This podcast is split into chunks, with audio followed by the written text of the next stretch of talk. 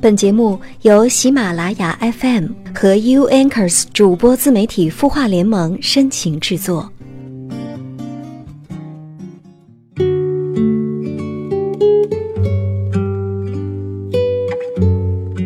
嗨，你好，我是小莹，来自 U Anchors 主播自媒体孵化联盟，欢迎你来到有心事。不知道最近大家过得还好吗？天气啊越来越凉了，尤其呢是夜晚，身边的好几个朋友都感冒了，所以大家一定要注意保暖。外出的话呢，一定要多穿衣服哈。如果现在是窝在被子里的话，也要注意掖好被子，不要着凉。有时候呢，看着窗外的北京，就会有一种莫名的不安。虽然说我来北京求学，至今已经有将近六年的时间了，在这样大的北京，聚集着各种各样的人，有很多人背井离乡是为了梦想，有的呢是为了学业，或者说只是为了糊口的面包。在这样的城市，爱情或许在很多角落正在发生着。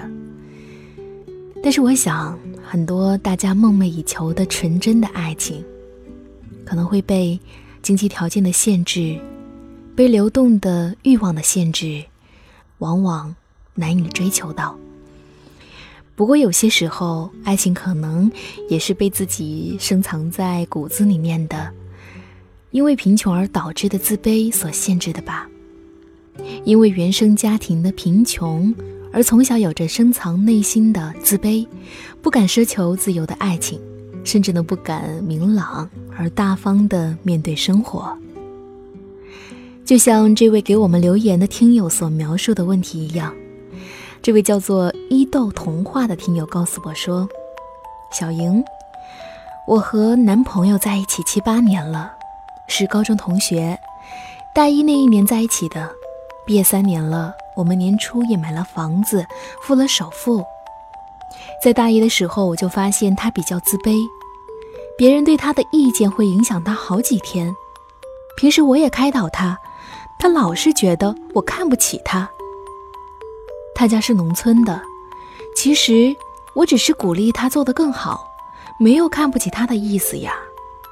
他老是觉得他在人群中说话总是会被人漠视。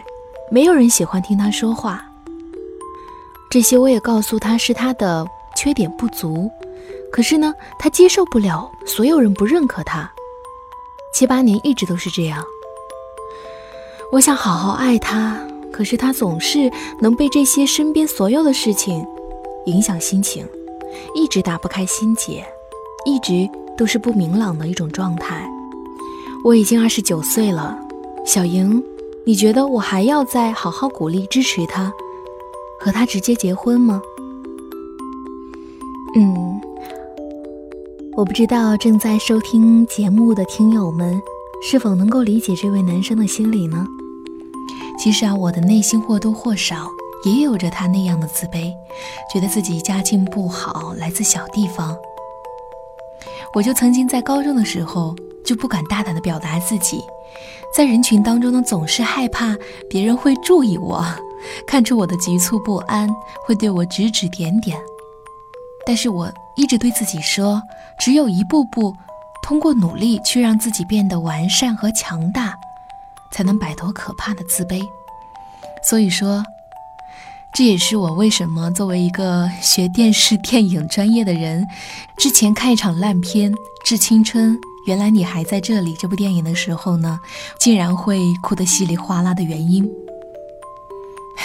因为电影中的女主角她一次次莫名其妙的出走离开，不是因为不爱那位男主，而都是因为扎根在她骨子里的那种强烈的自卑和自尊心。虽然说现如今我还没有完全的把那个弱点剔除掉。以最自信的姿态生活着，但是我相信啊，正如女主角一样，能够通过多年的努力成长，她在这个社会上找到了自己的位置，认清了生活之后，她终于会自信而明朗起来的，去寻找回她的爱情。所以说，易豆童话，我超级支持你曾经做出的那些努力呀！你因为爱他而一直包容鼓励着他。嗯，我想要不你从挖掘他的兴趣爱好和特长开始呢？从他感兴趣和擅长的事情着手，让他渐渐的能够找到他与这个世界的相处方式呢？我相信，我们都要努力的去战胜内心的弱点。只是呢，这或许是一个持久战。希望他能够加油，为了自己。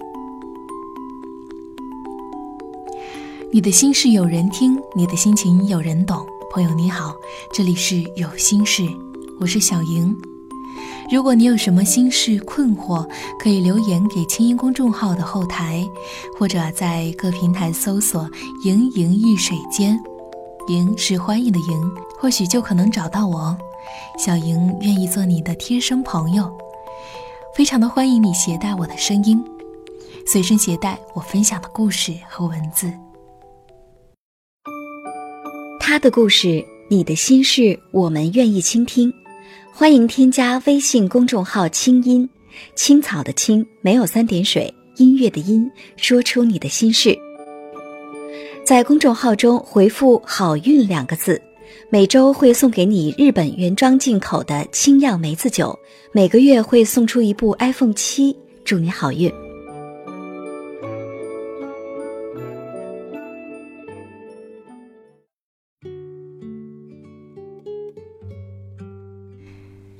刚刚我们说到，因为贫穷而不敢去爱，觉得不配拥有爱情，拥有明朗的生活这个话题哈。不知道耳机那头的你对这个话题有什么想说的话，或者想要分享的经历，可以在我们下方的评论区留言聊一聊。我们相互帮助，一同努力，像简爱一样自信的生活，去赢取他的爱情。相信大家都太熟悉他的经典名言了。你以为我会无足轻重的留在这里吗？你以为我是一架没有感情的机器人吗？你以为我贫穷、低微、不美、渺小，我就没有灵魂、没有心吗？我想你错了，我和你有一样多的灵魂，一样充实的心。那同样平凡的世界里的孙少安，也因为贫穷而不得不离开深爱他的女孩润叶。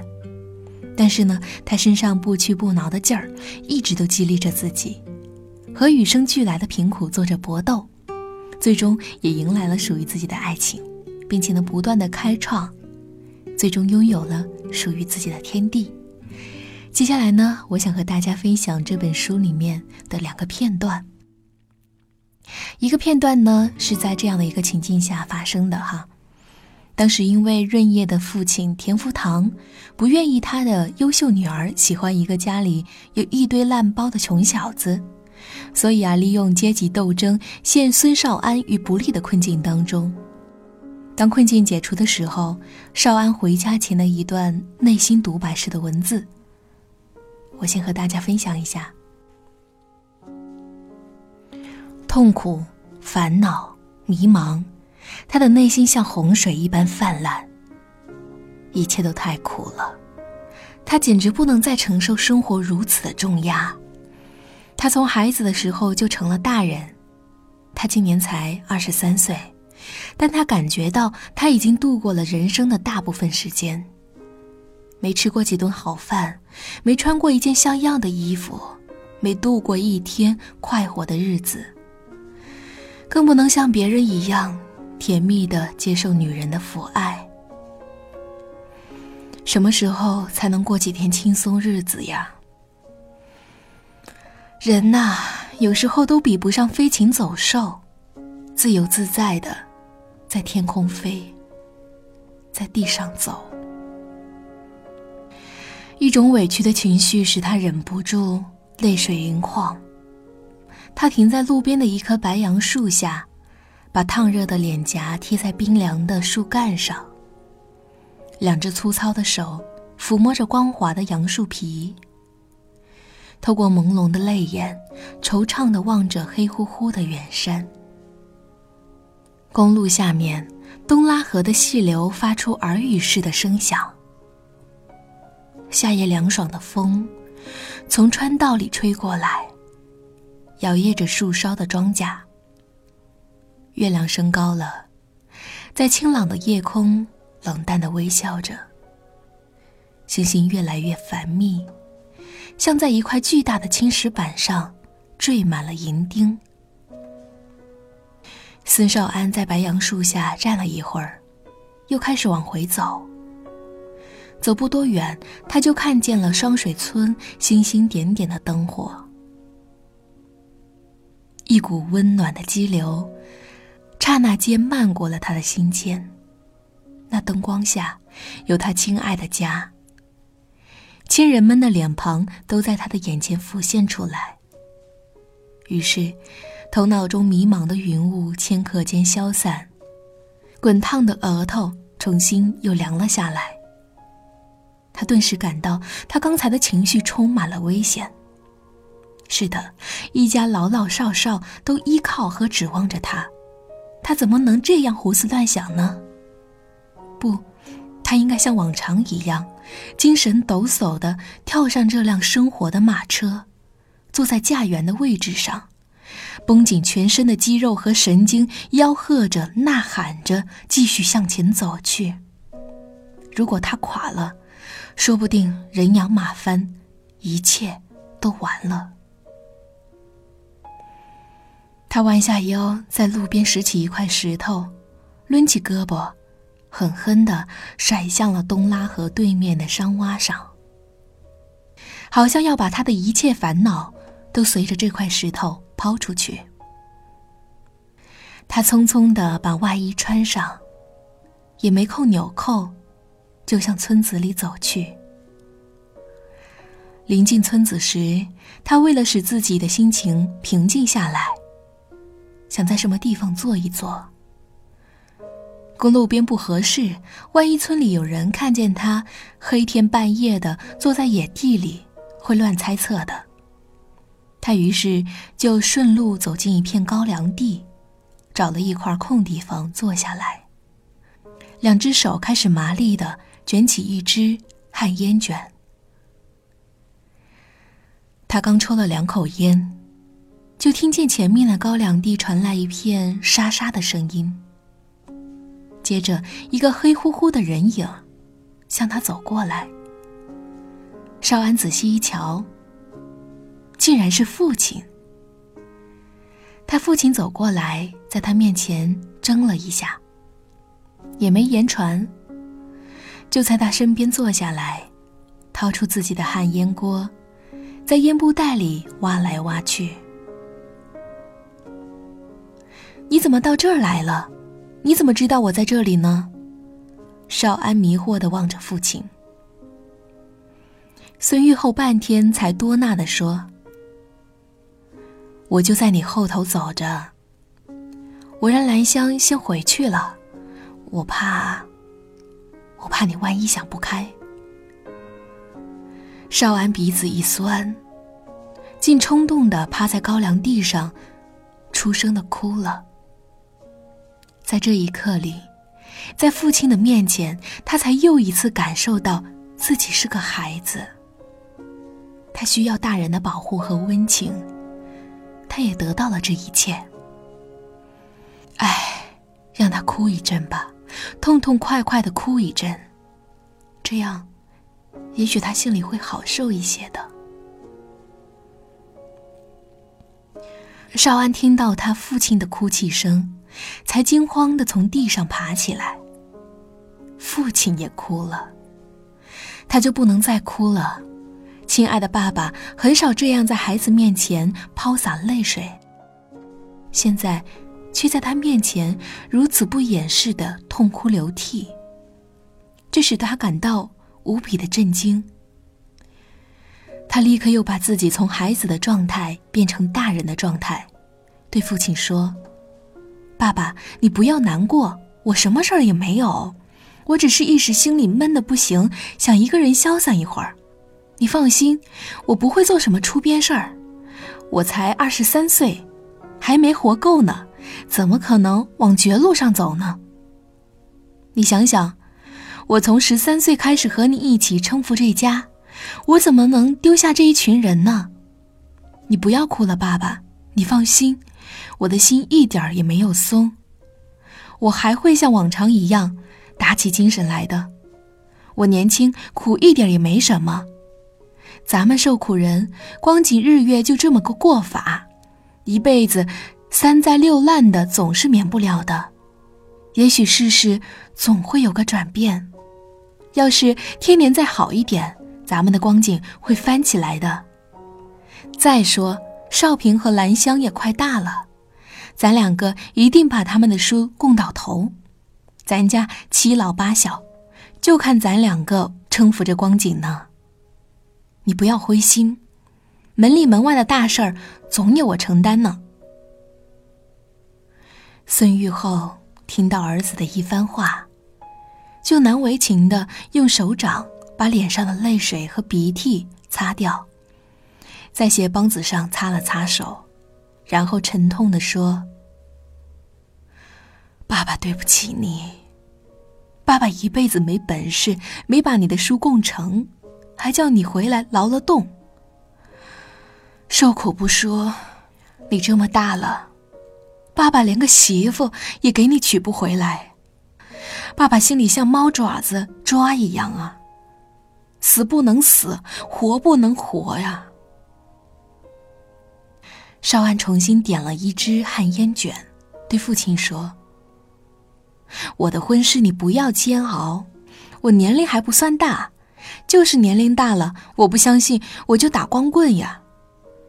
到时我自个儿找一个，只要彩礼少，我不挑拣人，女方不嫌咱家穷，能和咱们一块儿过光景就行了。你也不小了，得看着给你瞅个媳妇，只要有你合心的，彩礼多少不怕，咱们打闹着借，慢慢再还。我现在还能出山呢。少平高中也快念完了，咱父子三个熬上几年，就会把债还完的。我不想掏这些彩礼，彩礼重的人家我不会娶，咱们不能再欠账了，这样一辈子也翻不起来。可是天下没有不要钱的人家呀。慢慢碰吧，爸爸，天不早了，咱们回去吧。家里人一定心焦的，不知道咱两个出了什么事儿。于是，孙少安父子俩就站起来，拍了拍身上的土，出了高粱地，在月光下顺着公路回家去了。第二个要分享的片段呢，是一个相亲后爱着少安的朴实的女子。她的温暖举动，当时都让我的眼泪看着看着不自觉的掉下来了，所以也想把这份温暖的文字分享给你。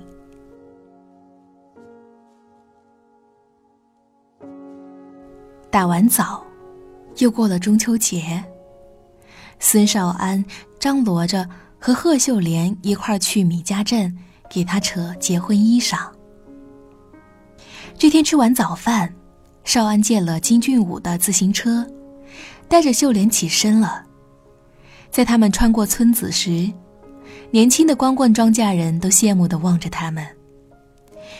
对于双水村没媳妇的庄稼人来说，能带着自己的未婚妻到县城或米家镇去扯衣服，这就是一生中最幸福的日子。他们心里盘算，什么时候自己也能像这家伙一样。得意的在车子后面带个姑娘呢。到了米家镇的商店，少安在布柜前对秀莲说：“你看上什么料子，咱就扯什么。”秀莲说：“不，先给你扯一身，我家里有实心衣服，给我便宜些扯一身就行了。其实我不需要，但不扯一身，怕你家里的老人家过不去。”他立刻扭过头，指着少安，对女售货员说：“你看他穿什么颜色合适？要好一点的布料。”女售货员一看他们的样子，就是来给女方扯结婚衣服的。他们每天都要接待好几对这样的乡下顾客。但女售货员听了这两个人的对话，倒有些奇怪。一般在这种时刻，对于女方来说，已经到了最后的关头，通常都要突然变卦，逼男方在原来说好的件数和布料上再加一码。不加码就赌气不扯衣服，也就意味着不去领结婚证。常常啊，逼得一些小伙子跑出去满街寻熟人借钱。有的人凑不够钱，甚至急得蹲在门市部的墙角下哭鼻子呢。可这位农村姑娘，只要男方给她扯一身，还不要好布料，并且首先要给男方扯好衣服呢，太稀罕了。这大概只有戏里面才有这样的先进人物吧。但售货员还是因此而感动的对贺秀莲说：“这是新到的涤纶料子，质量很好，她穿正合适。你要是给自己扯一身，他手指着另一种布料，那么这种正实心，价钱也便宜。”没等少安说什么。秀莲就对热心的女售货员说：“那就按你说的给我们扯吧。”售货员给他们扯好布料后，少安非要给秀莲再扯两身不行，但秀莲死活不让，两个人为此争执不下，甚至都拉扯开了。柜台上的售货员们和一些顾客都稀罕的看他们从未见过的这种事情。少安发现众人观看他和秀莲拉扯，而秀莲又坚决不让再给他扯衣服，只好红着脸和他出了商店。在米家镇的青石板街上，秀莲深情地对他说：“两个人只要合心，又不在几件衣服上。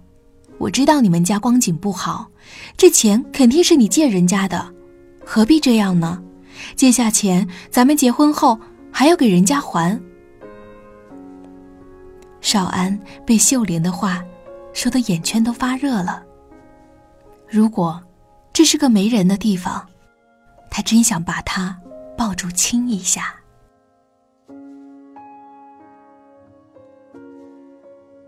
其实苦难的生活有时候并没有什么不好的，反而会练就一个人刚毅的性格。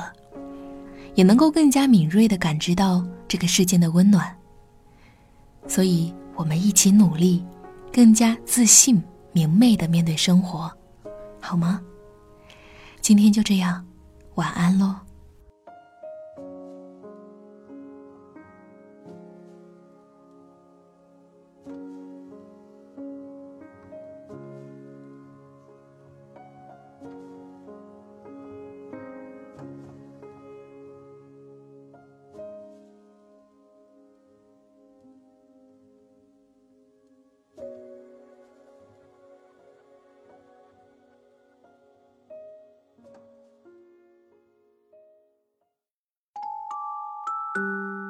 你会失眠吗？既睡不着又睡不够，就这样夜复一夜。有些事，有些话憋在心里，不知道该跟谁说。每天晚上九点，如果你有心事，我们愿意倾听。我们是 U Anchors 主播自媒体孵化联盟，祝你晚安，好梦。